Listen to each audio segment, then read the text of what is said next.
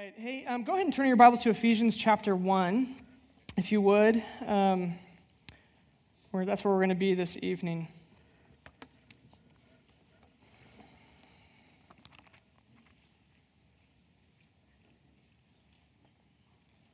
How many of you, your favorite book in the Bible is Ephesians? Just raise your hand.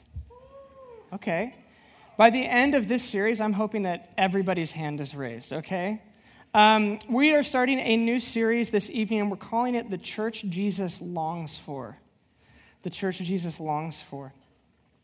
Um, we're going to be going through uh, Galatians, Ephesians, Philippians, and Colossians. And kind of the goal of this series is to look at the Apostle Paul's uh, instruction, uh, exhortation, um, prophetic insight into the church. As we are founding our church, we want to get an apostle's vision into our church. Now, when you talk about the church, though, like just have you like how do you even hear that word? You're like the church. Is it does it sound positive? Is it a negative? Um, the church in our culture uh, is kind of a prickly issue. It, it, the church has been full of scandals. We hear about them uh, on the radio. We watch them on TV. We hear about them online. Uh, it, maybe even there's been scandals in your own church that you've been a part of in the past. Uh, the church has been a part of injustice down throughout uh, centuries. It kind of has this checkered history uh, with the state. But even with all of the, uh, if I were to ask you, like, what objections do you guys have against the church? Even with all of those objections that might come up in your mind right now, Jesus still believes in his church. Jesus said, I will build my church, and the gates of hell will not prevail against it. So, for those of you who are concerned about popular opinion in the church, popular, popular opinion is a little bit weaker than the gates of hell. Jesus believed that the church was valuable enough to entrust the church with the redemption of his world. Here's just a few metaphors that Jesus used about the church. He said that we're to be fishers of men. And, you know, the fascinating part of, of when he says that, we, that his disciples would be fishers of men is that they had just caught an overwhelming number of fish, so much so that it began to sink their boat. And then Jesus says to them, Oh, and now I'm going to make you fishers of men. What is he saying? He's implicitly saying that in the same way that you just fished and you caught all of those fish, I intend for you to fish for men. And it's not going to just be a slight trickle, there's going to be so many people coming into the kingdom that it will sink the boat. That's a good word. Uh, he said, You're going to be a city on a hill. The church is going to be a city on a hill. What does that mean? You're going to be a beacon of light for what it looks like to have the kingdom rest amongst you. He said that you're going to be like farmers. The church is like farmers. They, they go and they plant their seed, and it says in the, in, in the uh, scriptures, in one of the gospels, that whether the farmer sleeps or rises, God's the one who causes the seeds to grow. How comforting is that? The pressure's off your shoulders. Uh, he gives us this other metaphor, maybe the most predominant metaphor of the church is the body of Christ. He's like, I could stay here, but I'm just one man. If I go away, it's better. I'll send my spirit so that all of you can be little me's around the world. Incredible. He says that we're being built up into a house. This isn't just a building. This isn't just a group of people that have got together to sing some songs and read the Bible. This is a house being built so that the presence of God can dwell in it. And then lastly, he says that we are the bride of Christ. How many of you guys like that one? I love that one. The bride of Christ. What does that mean? You're cherished, you're delighted in. When God thinks about his church, he doesn't think about all the scandals and all the pain, and he goes, Oh, no, but I still cherish them. I still delight in them. One of the words, we have a list of just uh, what we believe to be prophetic words about this church that we've compiled uh, over the past year. And, and one of the words, I think it was Andoni who had this word, it, was this that God was going to make Newberg the engagement ring on the finger of his bride. Isn't that good? That's just a good word. Holy cow. What does that mean? Yeah, I spent today thinking about it. I was like, what, what does that even mean? Here's what it means. What is an engagement ring? It's a promise. It's, a, it, it's almost like a little bit of a down payment. It says, there is a wedding that's coming, and don't forget it. It says, you're cherished and you're worth this much. Don't forget it. What is Newberg going to be to the church as a whole? Little town of Newberg, it's, it's going to be an engagement ring where people look to it and they remember that the promises of God will come to fruition one day and that his faithfulness is the predominant characteristic that he expresses towards his people. That's what's going to happen. We need to be reminded of the beauty of his faithfulness and blessing and the promise of heaven on earth. And he intends to do that for humanity through his church, becoming the church. And just like we personally, we can't allow the views and thoughts of those around us to shape our view of ourselves. We can't allow the views and thoughts around us to shape our view of the church more so than his promises and his thoughts about the church. So, the goal of this series is to look freshly at the character of Jesus' bride. You know, if, if there was one person who um, proved that anybody could be saved and be used by God, it's the Apostle Paul. Um, he, was, he was the Pharisee of Pharisees. He was a persecutor of the way. He was a hater of Christians. Uh, it, it, tells us in the book of Acts that he was historically recorded of approving of Stephen's stoning. So many of you guys know the story of Stephen in the New Testament being stoned. It says that there's a man, Saul, his name gets changed to Paul when he comes into Christ, but there's a man named Saul there, and he's saying he's approving over what is taking place. So just this incredibly wicked person. And yet, an encounter with Jesus leads him to give his life over to Jesus. He ends up writing 13 books in the New Testament. He shapes our entire understanding of what being a Christian means. His letters were circulated between the churches throughout the Mediterranean, and 2,000 years later, Western civilization, no, no other writings have shaped Western civilization like his. So, my question is if we could sum up the messages of Paul throughout those letters to the churches, and we could almost like put them on the walls and walk through a hall of the highlights of what Paul has said to the church and about the church, what if we could have a series throughout these different letters where we looked at each of the stunning statements he made about the church? That's what we're aiming to do.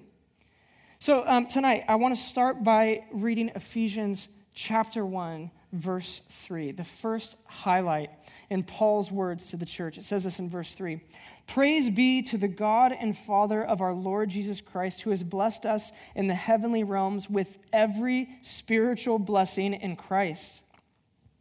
For he chose us in him before the creation of the world to be holy and blameless in his sight. In love, he predestined us for adoption to sonship through Jesus Christ in accordance with his pleasure and will.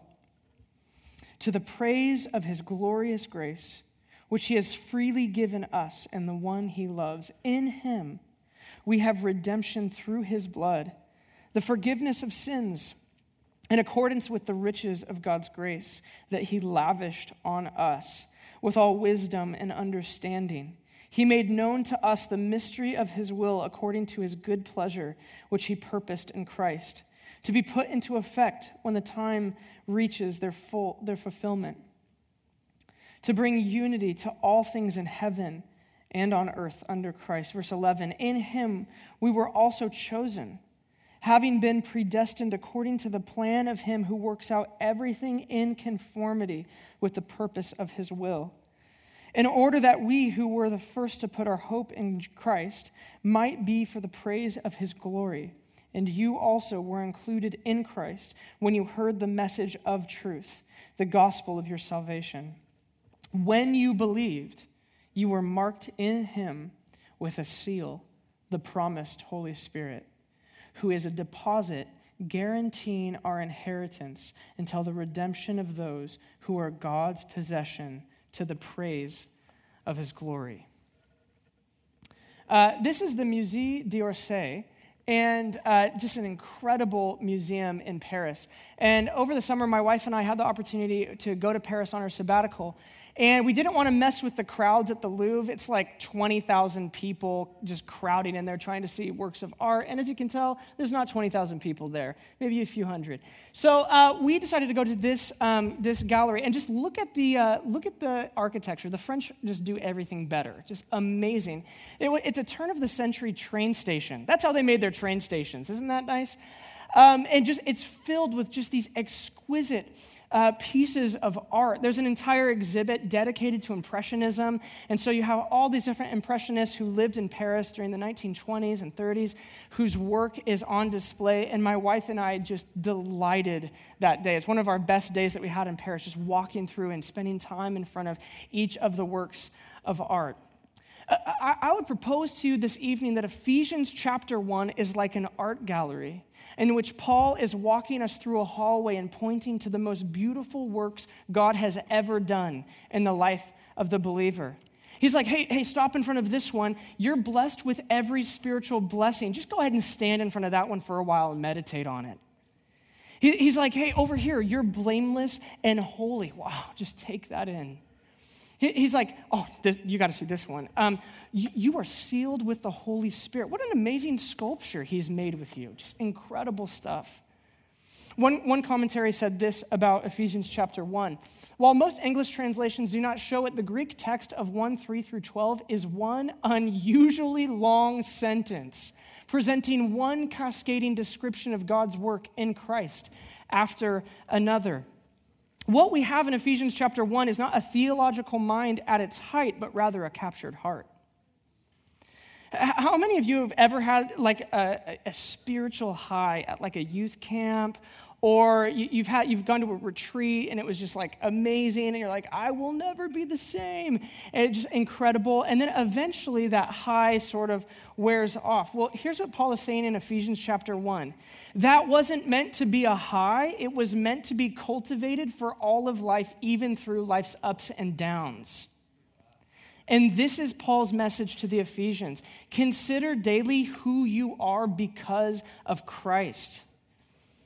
Ephesus was an incredibly important city at the time. It would have had the cultural impact of like a New York or a San Francisco. Here's some photos of it. Just an, I mean, who doesn't want to live in Ephesus? Just amazing. Does anybody watch Dur- the Durrells in Corfu? Have you ever seen that show on OPB? Okay. My wife and I, we're like 80 years old at heart. It's like one of our favorite shows, and uh, but that's what it looks like in, in that show. Um, so, so just this, you can imagine it's a port city. It comes with all of the things that a port city would come with incredible commerce, wealthy people, people trading goods and services. Um, it, it, also has this incredible influence, next slide, of uh, just Roman architecture. That was one of the amphitheaters there. So you can just tell incredible care went into uh, making this place uh, look like Rome and feel like Rome, just a, a, a crown jewel of the empire. Um, it was home to the temple of Artemis, which was one of the popular gods in the pantheon at that time. The temple was uh, so large and so secure that the Caesars kept their wealth in that temple, like their own personal Swiss bank accounts. So they don't even keep it in Rome. They're like, keep it in the temple of Artemis in Ephesus. Ephesus was also the place where Paul spent the most time church planting, about three years. And actually, you can read about it. If you, if you look at Acts 19 through 20, um, it tells the story of Paul's time in Ephesus, two whole chapters dedicated to it. Just some amazing stuff. When Paul arrives in Ephesus, um, there's some disciples, but they're not disciples of Jesus. It says they're disciples of John. And they're not, they haven't been very fruitful. There's only 12 of them. And so it says that Paul baptizes them into Christ. The Holy Spirit comes on them and they begin to prophesy and speak in tongues. And after three years of those disciples having their way in Ephesus and Paul being with them, Acts tells us all in Ephesus knew the gospel. How amazing is that? The name of, the, of, Jesus was so powerful that Jews in Ephesus began to go around and, and, they would just say the name of Jesus over demonized people, and, and they got well. It says that the name of Jesus was held in high honor. Wouldn't that be amazing? In Newberg, the name of Jesus is held in high honor. In the Northwest, oh, the name of Jesus, it's held in high honor there. Uh, in Acts 19, we get this insight. Many of those who believed now came and openly confessed what they had done. A number who had practiced sorcery brought their scrolls together and burned them publicly. So punk rock. When they calculated the value of the scrolls, the total came to 50,000 drachmas. In this way, the word of the Lord spread widely and grew in power. Now, I did a little calculation. The price of these scrolls would amount in today's dollars to be $8.5 million. So think about this. The gospel has so taken root in the city that people are making huge financial sacrifices for the sake of the truth. And the message of Jesus has sunk in so culturally that it begins to touch the bottom line economically for the, for the economy of Ephesus. At one point, there's a man um, who, who is like the head of the Workers' Guild, who they, they built these shrines to Artemis. And he starts this riot that results in thousands upon thousands of angry Ephesians chanting, Great is Artemis at Paul. See, the, the last quarter of his Artemis shrine sales, uh, they, they, weren't doing so hot. And he found out that it was because of this message of the indwelling God who doesn't live in temples made by, built, built by human hands, but instead makes humans his temple. And that this message has taken root in the people of Ephesus so that they weren't buying his shrines anymore. Just an image of a place completely captured by the presence of Jesus. And so Paul writes this letter, and, particularly this intro, to remind them of what has been done in them because of the good news of Jesus. So just a, a quick like highlight reel, maybe snap a photo of this. He's like, You're blessed with every spiritual blessing. So, how many spiritual blessings for those who are followers of Jesus do they lack? None. You're blessed with every spiritual blessing. You're chosen to be blameless and holy. You've been adopted as sons into the family of God. There's redemption through his blood. He's made, God has made known his plans to unite heaven and earth to you because he wants you in on it.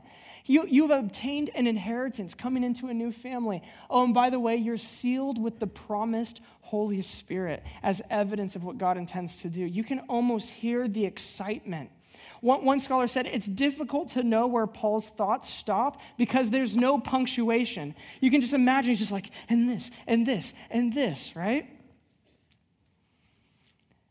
Now, I feel like you could spend hours just meditating on this passage and you could come up with so many new levels of insight. And I really encourage you over this next week go and just read through this. It is an art gallery, it's amazing. But, but I specifically feel that God has placed uh, these three kind of aspects of his masterpiece on my heart for us this evening. So, just like we would walk through an art gallery, I want to spend some time gazing and meditating on the work of Christ in your life personally. Look down at your Bibles, verse 3. He says this Praise be to the God and Father of our Lord Jesus Christ, who has blessed us in the heavenly realms with every spiritual blessing. Verse 4 For he chose us in him before the creation of the world to be what? Holy and blameless in his sight. Holy and blameless. When was the last time you woke up on a Saturday morning, you got to sleep in a little bit, stretched your arms, and you're like, oh, it feels so good to be holy and blameless. Wow. Why not? I think there's two reasons why. Because one, we have probably allowed our actions to define our spiritual status. And two, because it sounds sort of prideful, be like, oh, I'm holy and blameless. It's awesome. It's like, whoa, simmer down there. Uh, but for us to not agree with us being holy and blameless is to take our hearts and minds and make them out of step with the truth of what Christ has accomplished for us on the cross.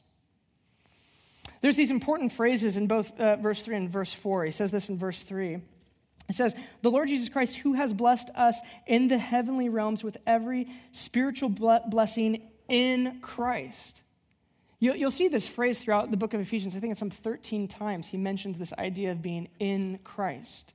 And then in verse 4, he says this For he chose us what? In him for Paul, th- th- these are very specific categories, uh, and to him it's very black and white. There are those who are outside of Christ, who have not believed the gospel and have yet to place their life in his hands, and they're separated by choice from the life and promises of Christ.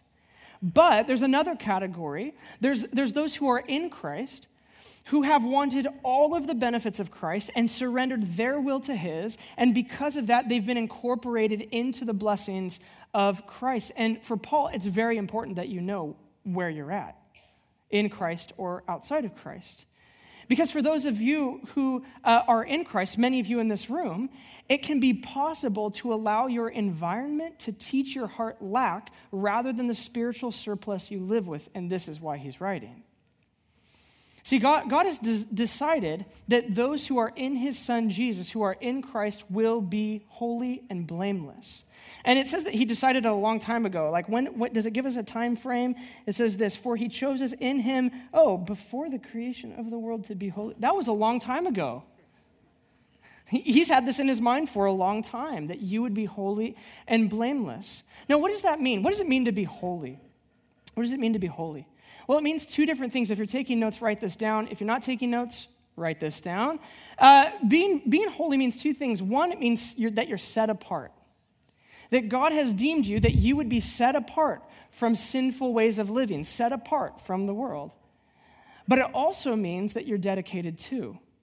There's two aspects. You're set apart, but you also are dedicated to. What are you dedicated to? The kingdom way of life, having your mind transformed by constantly submitting it to Christ that he might shape and form you. So you're supposed to look different than the people around you. If you look just like the world around you, you have reason to question whether you have taken this truth fully into your heart. And then he says this so you're, you're holy, but you're also supposed to be blameless, with, which is just such a strong stamp on the heart of every believer that you can't be blamed. Isn't that so amazing? You're holy and you're blameless. It's so simple. God doesn't blame you. See, most of us, we're waking up, we're not like, this feels so good to be holy and blameless. It's like, I think, I think something's wrong. I think I could be blamed for something. Am I good with you, God? I don't know. It's so amazing. It says in the scriptures, you're actually holy and blameless. Psalm 84 11, I was just reading this the other day. It's amazing how it ties in with this scripture. It says this For the Lord God is a sun and shield. The Lord bestows favor and honor. No good thing does he withhold from those whose walk is blameless. So let me ask you this Does God withhold anything from those of you who are in Christ? No. Okay, let's try this again. Okay, I'm going to go over here. Does God withhold any good thing from those whose walk, who, who are in Christ? No. Okay, now we're going to try it over here because I think I can get these guys.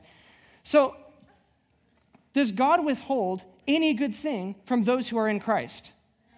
No, they did a little bit better, but you can work on it.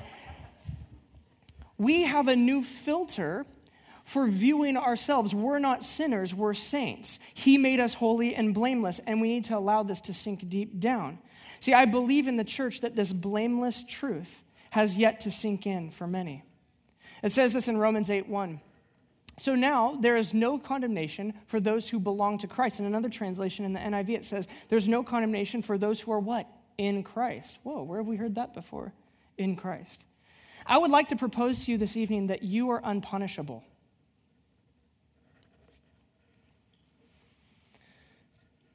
It's not possible for you to be punished because he made you blameless.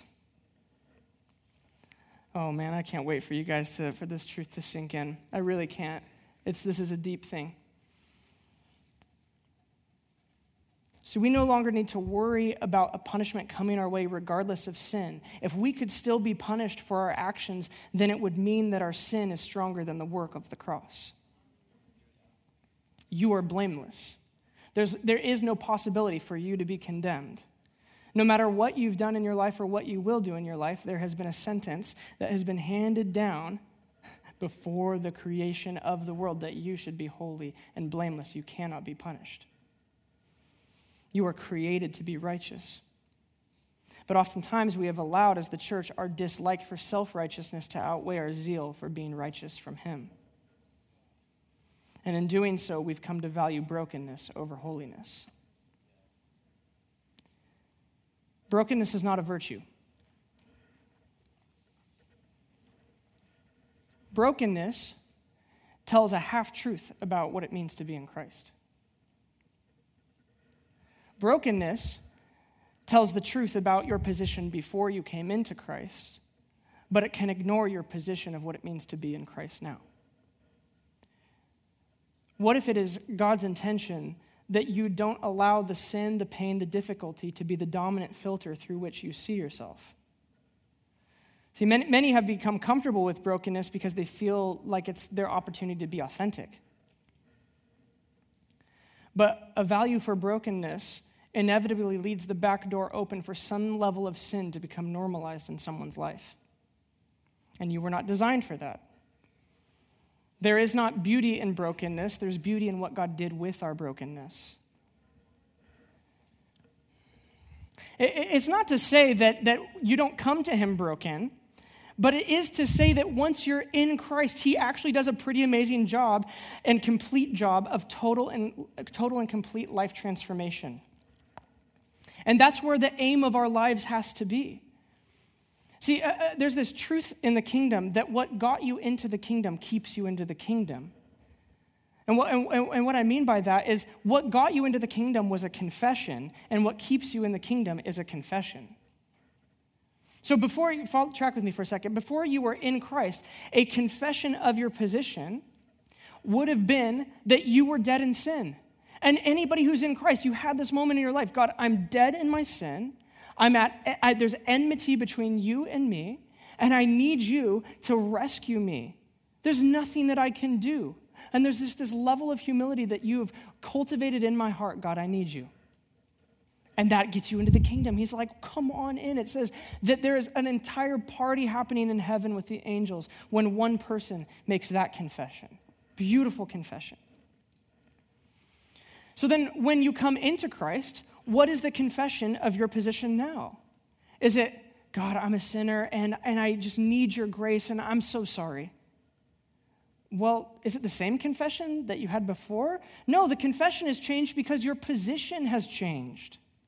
You're no longer in the same position. You're now blameless, holy, redeemed, and a saint. So get this confession of sin isn't complete for a believer until there's a confession of holiness and righteousness.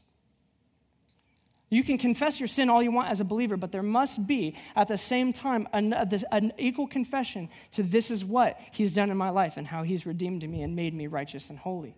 See, there's, see, I can just tell. There's so many of us in this room that we're so used to defining ourselves by our own actions that it's hard for us to fully take in this truth. We feel like there's still something that we should be doing, but Christ is like, don't we sing it? Jesus paid it all. Either he paid it all or he didn't. You are not a sinner with good moments. That, that theology must die. You are not a sinner with good moments. You are in Christ. You are a saint who is being perfected through believing the truth until it affects all of your motivations. He made you to be blameless and holy, and He will have His way. Okay, let's keep reading. Verse 5 says this in him, he predestined us for adoption to sonship through Jesus Christ in accordance with his pleasure and will. What does that mean? He was excited about it, he was happy about it. Verse 6 To the praise of his glorious grace, which he has freely given us in the one he loves. Verse 7 In him, we have redemption through his blood, the forgiveness of sins in accordance with the riches of God's grace. You know, the overuse uh, of a word can cause us to forget the unbelievable power of a meaning. But God has just been pressing into my heart uh, th- this truth of redemption this week. Uh, Jake and I, we like to write uh, songs together, and just the songs we're even writing, they're all about redemption. You made a purchase. You bought us, Lord. We are yours. Just redemption, redemption, redemption. Now, what the heck is redemption? Because you've probably heard it like a million times. What is redemption? Well, believe it or not, I used to work at Bullwinkle's. And uh, it's an incredible time. I was a go kart guy, I was out there on the track rescuing people. And, Bull, if you don't know what Bullwinkles is, you need to take a trip over to the Family Fun Center in Wilsonville on, uh, on I 5. It's like South Wilson, Wilsonville exit. Um, I spent a full year of my life repairing go karts on the track, fixing ticket machines, serving disgusting hamburgers. And uh, it, it, was an amazing time. But as you guys know, any um, family fun center uh, has a ticket counter, right? And at the ticket counter, there's a bunch of prizes behind it. And you can take your hard earned money and you can just blow it uh, playing games. And if you do really well at those games, guess what? You get tickets, right? Kids love this stuff. It's like I, I, got, I gave away real money and I got this paper. And it's just amazing. And how many of you guys, you keep that paper in your sock drawer? You've had to have it at home. Man, I had like stacks of, of tickets in my, I'm just saving it up. I'm like, oh man, I'm going to get that like, you know, super soaker or whatever. So here's the way that it works you go, you, you, you play these games, you get these tickets, and these tickets, they afford you something. So you go to the counter, and it's got all the prizes up, up behind the counter or all the cheap ones in the counter, and you can re- you take your tickets to redeem a prize. That's redemption. You're, you're, you're paying the cost so that you can get something more valuable than the tickets that are in your hands. The, the word redemption is essentially a fiscal term. And what it means is that there was a debt caused by our sin, and God made a payment with his blood to redeem us from that debt. So, so what does it mean to be redeemed? Well, it means that sin held you behind the counter. And God shows up to the counter, and, and Satan, he's at the counter, mm, and he's like, oh, no, no, listen, that blood's worth a lot. I'm not sure you want this one. And Jesus is like, That's exactly who I want. Here it is. And he redeemed us, and he made a payment so that we could be his. That's redemption. He purchased us. And notice this line in verse 7. I, I love this line. It says, In him we have redemption through his blood, the forgiveness of sins in accordance with the riches of God's grace.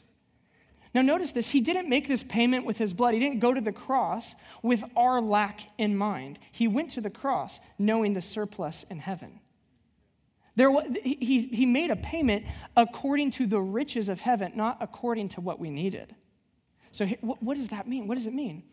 Well, what it means is that he didn't redeem us to bring us back to normal life like the payment of his blood just depleted heaven's bank account. And we walked away from the prize counter with him kind of limping and saying, You better behave now. You have no idea how much that cost me.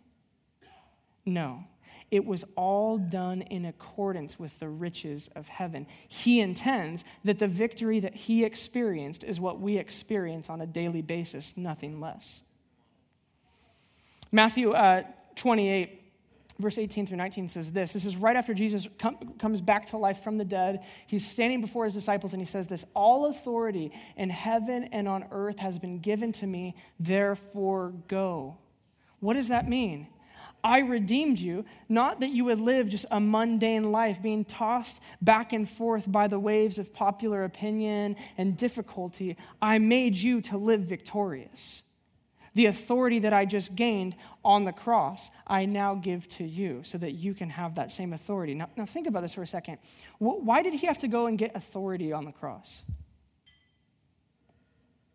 Because we gave it away. In Genesis chapter 3, humanity gives their authority away to the enemy by believing his lies. And Jesus goes, gets the authority back from the enemy, and he gives it to us through his resurrection. And he says, Have fun go start the church. Tell everybody, baptize them in the name of the Father, Son, Holy Spirit. Now, if that's not a leadership strategy, I don't know what is. He's like, hey, you totally made a huge mess that lasted for a thousand years before with that authority. I'm about to give it to you again. Here you go. You're like, wow, Jesus is so okay with mess. And I think that we should be too. He shares the wealth of his victory that we might, of our own volition, choose to respond to his redemption and walk in victory. Lastly, uh, look down at verse 13. He, this, this, is just another thing I want to take a look at tonight.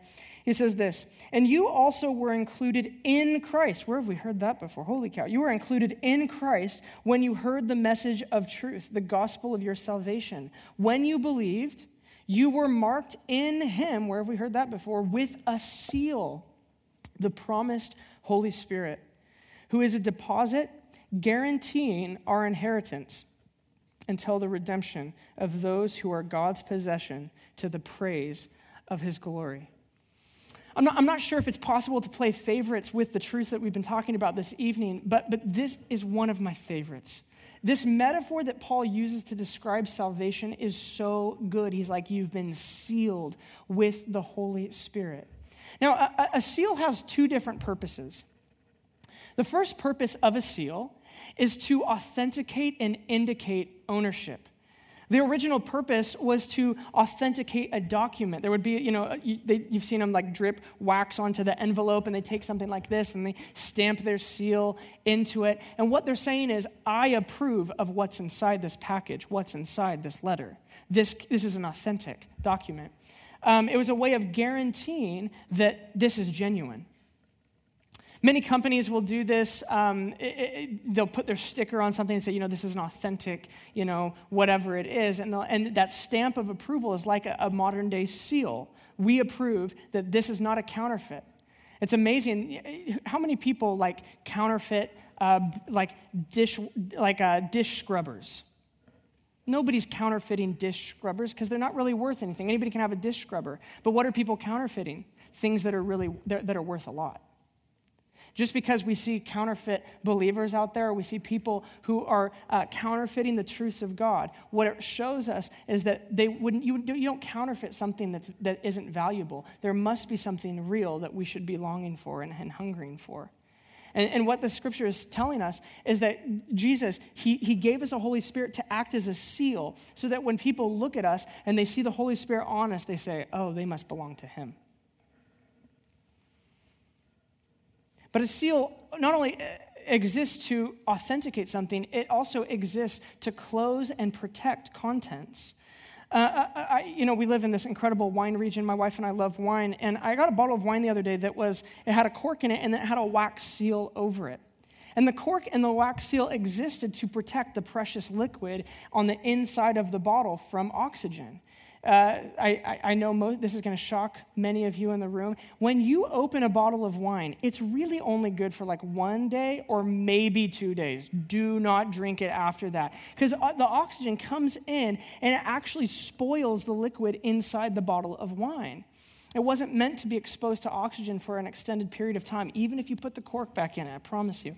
Um, and so, what this is saying, what it's saying is that the Holy Spirit is like a seal that preserves the mind of Christ and the heart of the kingdom. When you don't give yourself to the Spirit, you're removing the seal and exposing the precious thing that the Lord has done in your heart to oxidation, to be spoiled and ruined.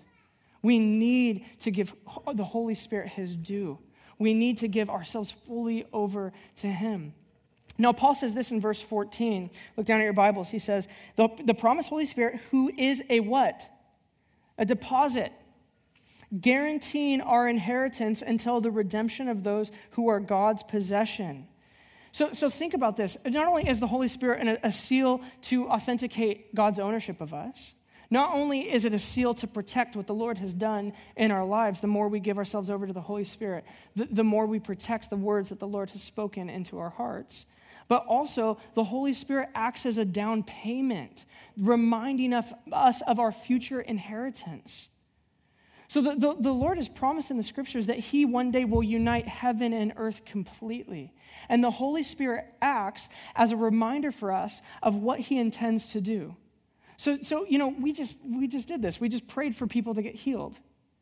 Did we do that because it would be cool for people to get healed in our church? No. We did that because Jesus purchased healing on the cross for us, for one. And two, any manifestation of the Holy Spirit acts as a signpost pointing to the greater reality, which is when He comes and makes things as they should be. They're little taste of heaven here on earth, pulling us into God's reality. So, what is the Holy Spirit? It's like getting a down payment, it's like getting a deposit. There's more where this came from. The manifestation of the Holy Spirit's fruit in our lives is evidence to who we belong to. He protects the mind of Christ, and he reminds us that the best is yet to come when you are in Christ. So, talk about just amazing truths, just pausing through the gallery and looking at these different things that God, these truths that God has done in our lives. Now, I can like see it on your faces. I'm not gonna like pull any punches, church. I see it on your faces right now. The problem is, is that we, we know this is like true, but you're like, bro, I just don't feel it.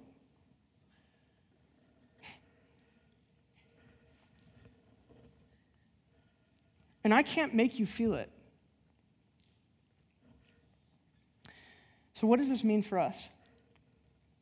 I, I want to attempt tonight to ask the Holy Spirit to take these truths and sink them deep into our souls to take these truths so that every day we would think differently about ourselves because of what he's accomplished for us.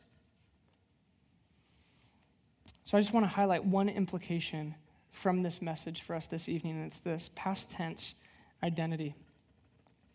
I'm really not sure I can think of a better passage for the subject of identity. You know, it's one of our deepest values here at the church that God didn't give us a law, but a new identity in the Holy Spirit so that our motivations would be changed from the inside rather than controlled from the outside. One of the amazing realities of what Paul is saying uh, doesn't come from what's explicit in the text, but what's implicit. And that is this all of these identity statements in Ephesians chapter 1 are past tense. Why? Because they're already true of you. There's nothing that you have to do in order to earn these statements. See, God's words are never spoken to us without power and life being on them. We learn this all the way back in Genesis. When God speaks, what happens? A world leaps into being. And I'd propose to you that every time God speaks, there's a new reality that He's speaking into our lives that we have the opportunity to live into as well. And that's what He's doing in this text. Also, I believe that when God speaks, that any word that He speaks comes with the ability for that word to come to full fruition in your life. We, I spoke on this a couple weeks ago, but it, we're, we're, reminded in the story of Mary when the angel comes to her, the, the angel says, No word of God will ever be void. In another translation, it says, With God, nothing is impossible. How do you reconcile those two things? What it means is there will never be a word spoken from God that doesn't carry with it the ability to bring that word to fruition in your life. So, what he's doing here is he's speaking who we are before we've fully lived into it. Why? because he, prof- he is prophetically inviting us to use our own volition to live every day into our destiny. What's at stake tonight isn't like a message you're like, oh, that was an interesting message. No, what's at stake is your destiny. Will you believe and live into it? I got married when I was 22 to Emily, this beautiful woman right here. I was 24? Oh. Okay. I got that backwards. I was 24, she was 22. Okay. what was I doing at 22? I was, I was playing video games at 22. That's probably what I was doing. Um, I got married at 24. And when I got married, did I know what it meant to be a husband? No. Did I know how to be a husband? No. Did I know what husbands do? No. Was I a husband? Yes. it's like that. I was called a husband before I knew how to be a husband because I would spend the rest of my life living into my destiny. Why do we have these statements in Ephesians that are you guys, I know you're finding hard to believe because God is going like this. I'm trying to get a hold of you to pull you into your destiny. If you've just believed this, I'm not looking for talent. I'm not looking for charisma. I'm looking for faith. Do you believe that what I've done for you is actually true? Seriously, I gotta like shake you guys. Like, do you believe it? Do you believe this? We're to be a church who believes this. See, he speaks these words over us so that we don't develop a theology around our present lack, but instead we de- develop our theology around what's true. It says, can we like say amen to that? Because that's, that's, that's a good word. Like, here's, here, like, if you came to church to get okay news, it would be this Hey, guys, just hang in there. God will be with you, and we'll see you next week. You will never get that here. If you want that, you got to go to a different church. I'm sorry. What you will get here is you will get another voice grabbing a hold of you and pulling you into your destiny because we want God to get what he paid for on the cross. If we don't give him what he paid for, if we're going to clap, let's just let's clap. If we're going to clap, then clap. If if we don't give him what he paid for, we are saying the cross didn't matter and the cross matters. I'm just, I'm so hit with this week, guys. The, the, there are so many half gospels out there. There's so many half gospels out there. I don't know about you, but I am sick of it. The truth of the gospel is this you were alienated before Christ. When you were not in Him, guess what? You were enemies with God. The bad news of the gospel is what makes the good news so good. That he was like, oh my gosh, they hate me. They're, they're doing everything against me. They're killing my followers. I gotta die for them. I gotta die for them. That's the truth. many have thought that their ability to behave eh, uh, holy in some way qualifies them for the title of holy, but this isn't what we see in the scriptures.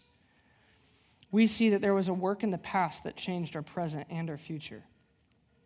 And this shows us his goodness personally on full display because he gives us an identity that isn't going to crush us or crush others. See, oftentimes we take on identities that crush others because our identity is based on comparison. See, in, insecurity always manifests in the need to compete. Insecurity achieves an identity for us by keeping a running a tally of points for who's winning. Have you ever known somebody like that before? Don't, don't make any, don't point. Um, the person's lack begins to rub off on those around them, and you can feel it. You, you probably don't love hanging out with that person very much.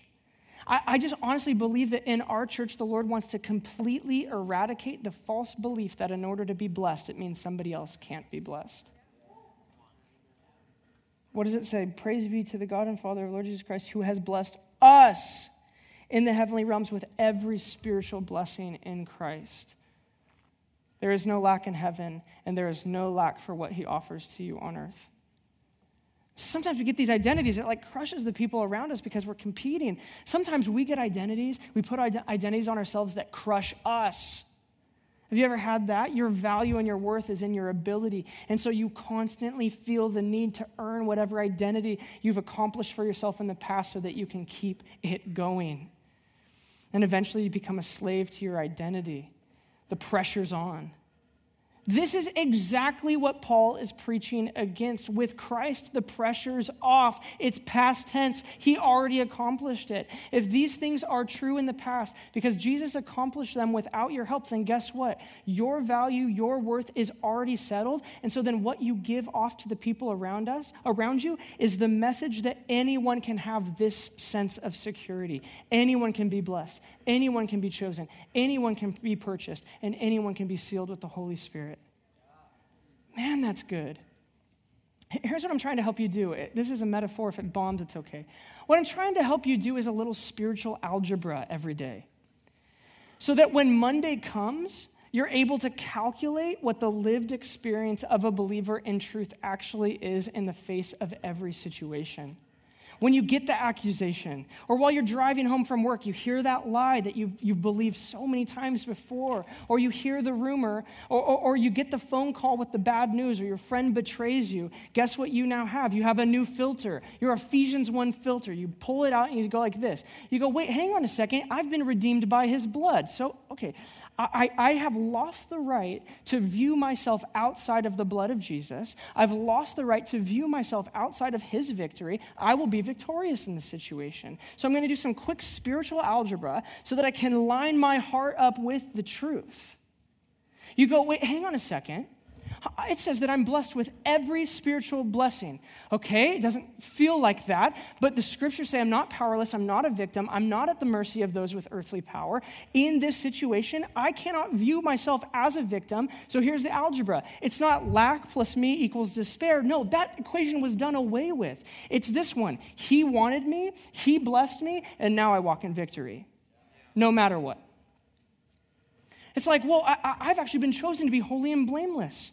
Wow, have you ever wondered what God's will is for your life? Try, eh, have, you, have you ever wondered that? You're like, what am I supposed to do with my life? It's like this you're just supposed to be holy and blameless. That's His will for your life. So when the condemnation comes, it's easy for me to go, wait, hang on, Romans 8 1, I can't be condemned. Whoa, Ephesians 1, I've been I'm chosen to be holy and blameless, blessed with every spiritual blessing, sealed with the Holy Spirit. Well, no, I got to do a little calculation here. I'm actually not, uh, I, am not, there's no uh, lack, there's no deficit, there's a surplus in my life. This is what getting a renewed mind looks like practically, and it's work. It says this in Ephesians chapter 4, verse 20. You were taught to throw off your old sinful nature and your former way of life, which is corrupted by lust and deception. Instead, let the Spirit renew your thoughts and attitudes. Put on your new nature, created to be like God, truly righteous and holy. You think Paul's beating the same drum. See, here's the deal you can throw off your old sinful nature because it's not your essence.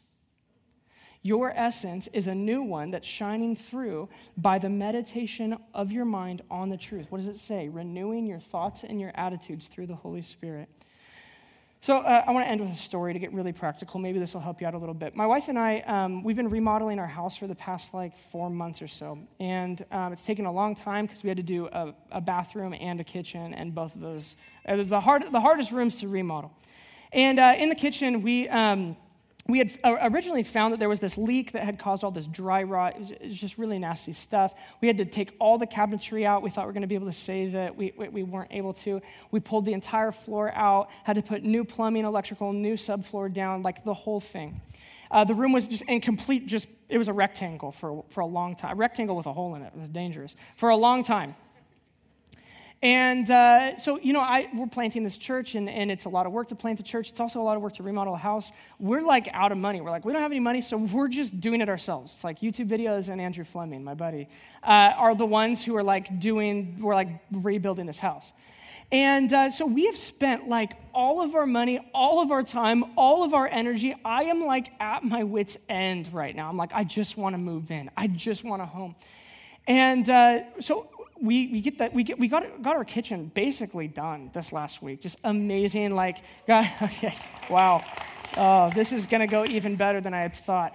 Okay, so we get this this kitchen done, and we, I, you know, one of the things that we did was we put down this checkerboard floor. It's an old 40s house, so we thought, oh, we got to do the checkerboard kitchen floor. It's a period. So we, so you're gonna learn something about me. I'm very particular about aesthetics. So I, I get the, I, I, put this floor in. It takes me like 13 hours to put this floor in. It's like, what? There's just these pieces of linoleum. I just stick them on the ground and roll them with a 100 pound roller. How hard is that? But here's the deal every time you stick them on the glue that you just put on the ground, it's like industrial grade glue. You roll the roller over it and glue just squirts up all over the place. I, the first time it happened, I was freaking out. I'm like, uh, this is going to be a sticky floor forever. We're always going to have a sticky kitchen floor.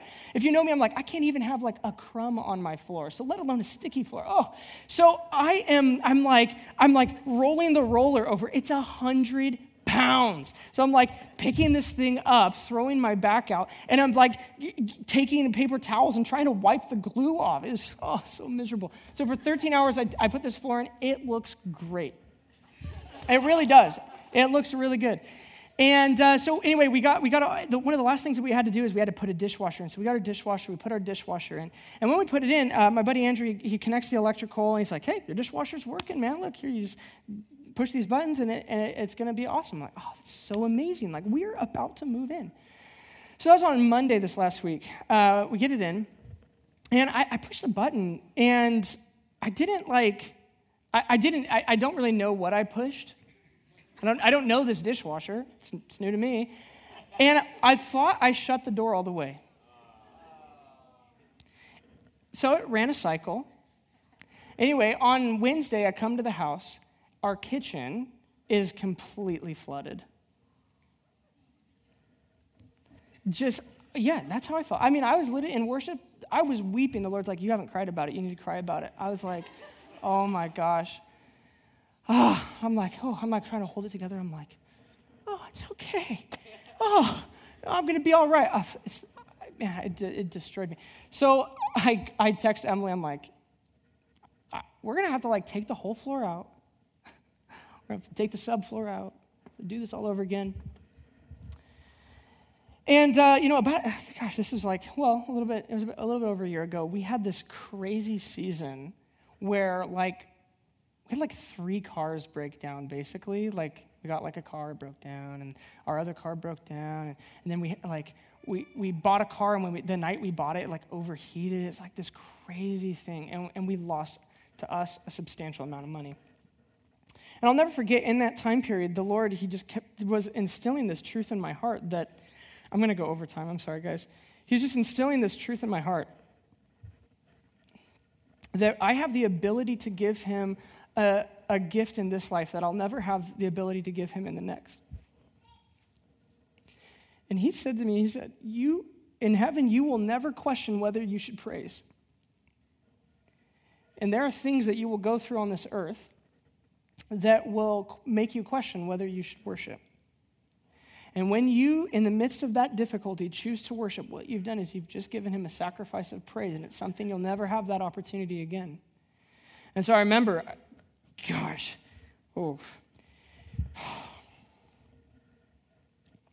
So I, I, remember it was, it was a really big deal for us. I mean, I know people have like lost, you know, you know, family members to death, and, and there's bigger deals than this, but to me it was a very big deal. I remember I was driving and there's this Jeremy Riddle song that came out. It's like called All the More or more or something like that. And it, it, basically the chorus says, even if my heart may fail, even if, you know, all these things happen, I'll still praise you all the more. And I remember just saying that like, oh gosh, I believe you're good beyond my circumstance. So I think that God, like we go through these trials, I don't think they're God's will for our life at all. I think it says in Psalm 84 11 that He doesn't hold back good from us. That's His primary intention, is to give us good. But I do think that there, that bad happens. And every time we go through something difficult and we, and we choose to praise Him in the midst of it, it's like we went to the spiritual gym and we took that difficulty and we lifted it up. And that tension that we felt actually strengthens us so that when we go through the next difficulty, you actually, your mind is already thinking in a different way than it was before. And so I remember, you know, just the, this, the whole floor thing happened. And uh, gosh, I can't tell you how many hours I spent there. I'm like calculating all the time and all the energy and all the money. And at the same time, I'm going, hmm, nope, this is still true. This is still the truth. This is still who I am. You still have intended to bless me with every spiritual blessing. I'm still set apart to be holy and blameless. I am designed to walk through difficulty and pain and not allow my circumstance to speak louder than the truth, Lord. I cannot let this touch my joy. And it wasn't, it's not easy. I mean, we had tough conversations. I, I, Jake came over and saw it. I mean, it was not, it's not, it it's not an easy thing right now. I still don't know what we're going to do. But, I, but here was my calculation in my mind at the time. Here's my spiritual algebra. My home doesn't define me. Bumpy floors in my kitchen don't define me. This right here, this home, is temporal blessing. I'm caught up in a larger meta narrative than a house remodel that says that God has shared secrets about his purpose and will with me so that I could join him in speaking the truth of life over Newberg.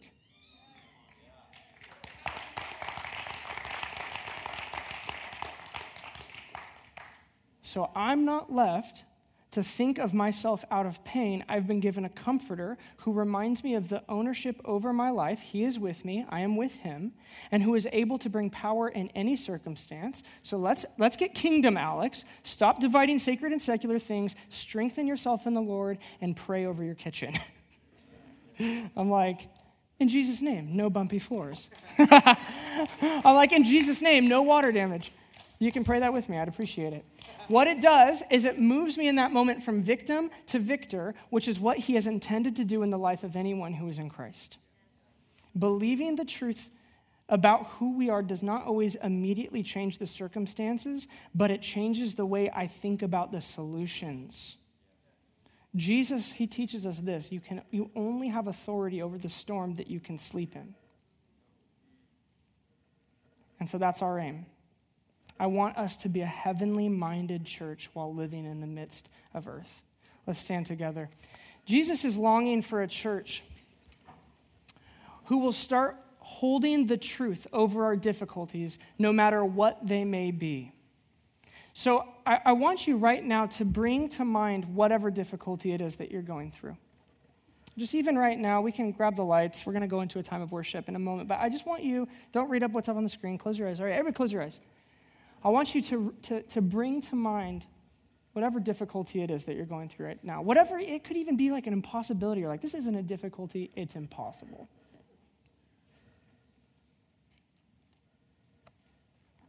And because of the truth that we just read with that thing in mind, I want you to put your hand over your heart and I want you to declare this over yourself all together.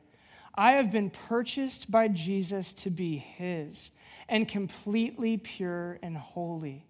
I am blessed with every spiritual blessing. I no longer need to wonder if I am loved or if I have been given the power to see heaven come to earth. I know that I am in Christ because I have the Holy Spirit as a reminder. There is no situation I will face where his intentions for me are not victory. I won't be afraid to proclaim the whole gospel with my life, and I will remember what his love has afforded me all of my life.